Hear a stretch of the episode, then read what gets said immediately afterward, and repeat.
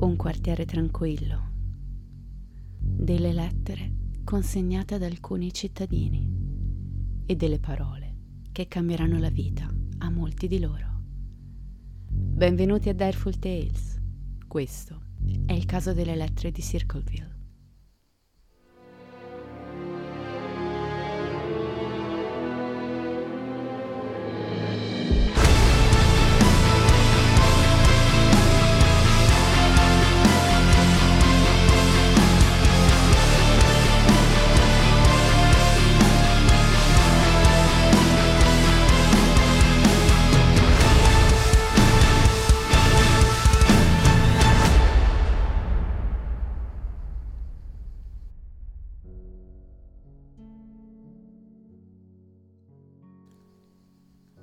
La nostra casa è il nostro castello. Anche se siamo consapevoli di non poter proteggere al 100% noi stessi e la nostra famiglia, troviamo conforto nel pensiero delle nostre quattro mura, forti e abbastanza spesse da tenere lontano il male.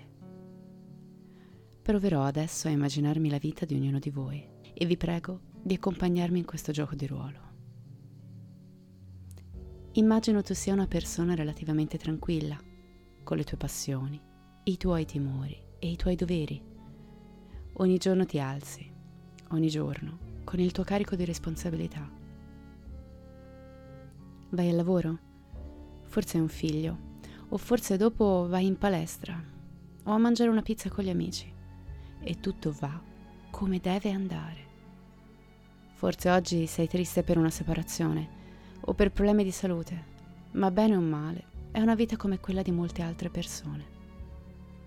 Certo, hai i tuoi segreti.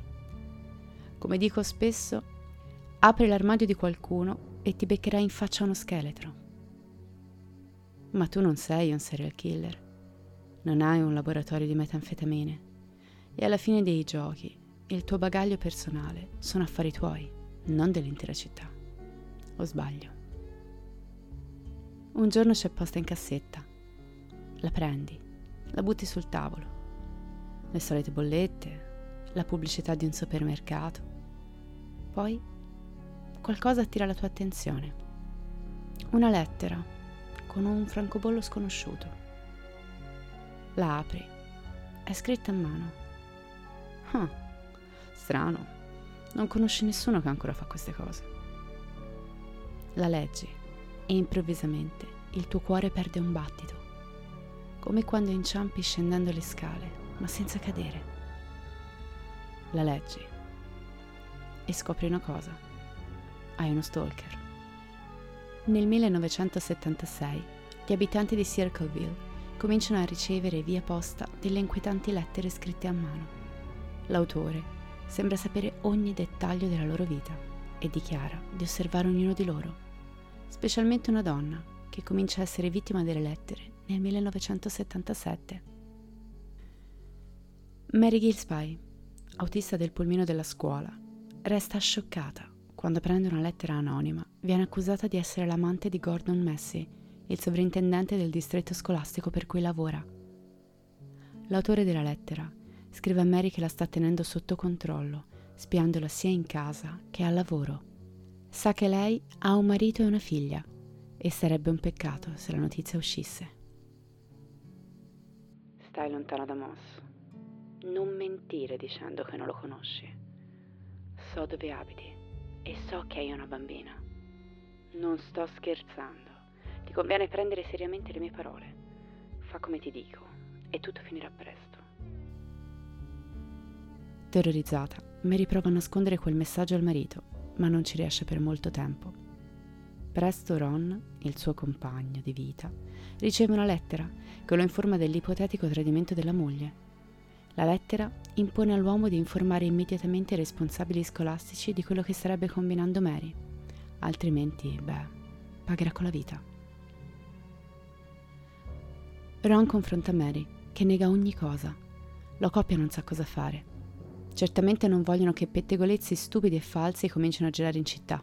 Decidono così di tenere le lettere nascoste. Passano due settimane e i Gillespie sperano che sia tutto passato. Ma l'autore dalla penna avvelenata torna e minaccia Mary di informare tutta la città del suo tradimento, via radio, tv locale e, se necessario, con dei cartelloni pubblicitari. Mary comincia a temere che dietro le lettere ci sia un collega di cui ha rifiutato le avance più volte. Si confida con sua cognata Karen e il marito Paul. Paul decide di scrivere una lettera al collega della donna, intimandogli di smettere di importunarla. Passano così diverse settimane e la cassetta della posta resta vuota. Forse era davvero quel collega il problema. Ma improvvisamente, in giro per la città, cominciano a apparire cartelli grandi cartelli, che accusano il sospetto amante di Mary, Gordon Messi, di avere una relazione sessuale con la figlia dodicenne di quest'ultima. Gli attacchi a discapito dei Gillespie diventano feroci, a tal punto che Ron è costretto a alzarsi all'alba per rimuovere i cartelli e impedire che la figlia li veda nel tragitto che la porta a scuola ogni giorno. Il 19 agosto 1977 la goccia fa traboccare il vaso di Ron. Squilla il telefono Ron risponde e dall'altro capo del ricevitore una voce inquietante lo informa di conoscere il suo fuoristrada e l'indirizzo della sua abitazione. Ron crede di riconoscere la voce, così riaggancia, prende la sua pistola, dà un bacio alla figlia ed esce in preda a un raptus furioso. Pochi minuti dopo sarà ritrovato morto a bordo del suo fuoristrada, in fondo al viale. Ha perso il controllo ed è andato contro un muro. Le analisi del sangue riveleranno un livello di alcol elevato e la morte sarà bollata come decesso per guida in stato di ebbrezza. La famiglia non ci sta. Lo sceriffo Radcliffe dichiara di avere un sospettato, ma l'uomo passa il test del poligrafo e viene rilasciato. La vita va avanti, ma solo in peggio. Paul scopre che Karen lo tradisce, i due divorziano e Karen va a vivere in un caravan nel giardino di Mary. Nel frattempo, gli abitanti di Circleville continuano a ricevere lettere sempre più mostruose e anche lo sceriffo Radcliffe diventa una vittima. L'autore della penna avvelenata lo accusa di aver coperto la vera natura della morte di Ron e di aver insabbiato un caso riguardante il dottor Ray Carroll, il coroner della contea, accusato di abusi sessuali da diversi bambini. Cosa sta succedendo agli abitanti di Circleville? Il massacro epistolare continua e sembra fuori controllo appaiono sempre più cartelli in giro per la città e lungo la strada percorsa da Mary durante il suo orario di lavoro. Un giorno la donna non ce la fa più. Ferma il pulmino, scende e strappa via un cartello dal palo. Ciò che non sa è che agganciato al cartello, nascosto sul retro, c'è una trappola esplosiva, agganciata a una pistola che dovrebbe far fuoco proprio nel momento in cui il cartello viene rimosso. Fortunatamente per Mary, la trappola si inceppa e la tragedia viene evitata. La polizia esamina la pistola, rintraccia il proprietario, che altro non è se non Paul, il cognato di Mary. Mentre Karen vive a casa di Mary, condivide il sospetto che il suo ex marito possa essere l'autore della penna avvelenata. Mary ne parla con lo sceriffo Radcliffe, che interroga Paul. Gli fa ricopiare a mano alcune delle lettere minatorie Paul mostra allo sceriffo dove di solito tiene la pistola e gli spiega che non è la prima volta che qualcuno gli porta via l'arma. Lo sceriffo lo arresta e lo ingabbia con l'accusa di tentato omicidio. Il 24 ottobre 1983 Paul va al processo, dove testimonia anche Mary a favore dell'accusa. Un esperto calligrafico dichiara che la scrittura di Paul è perfettamente compatibile con quella delle lettere minatorie e così l'uomo viene condannato per tentato omicidio. 25 anni, il massimo della pena. Si respira aria pulita a Circleville. Adesso tutto può tornare alla normalità. Ma è un'illusione. Mentre le sbarre della prigione si stringono intorno a Paul Fresh Hour, le lettere velenose continuano ad arrivare. Anzi, aumentano, ancora più cattive ed inquietanti. Anche questa settimana vi chiedo di stringere i denti e di aspettare il prossimo venerdì per la conclusione di questa storia.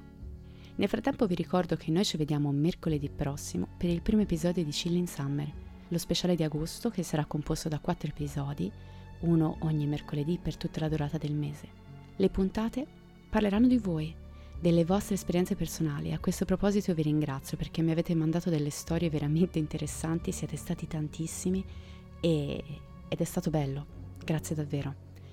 Insieme alle vostre storie ho incluso altri racconti, racconti di persone che si sono confidate su internet e sono racconti altrettanto interessanti che spero vi possano piacere. Per il momento vi ringrazio per la compagnia e vi aspetto al prossimo episodio. Ci vediamo mercoledì e come sempre restate spaventati.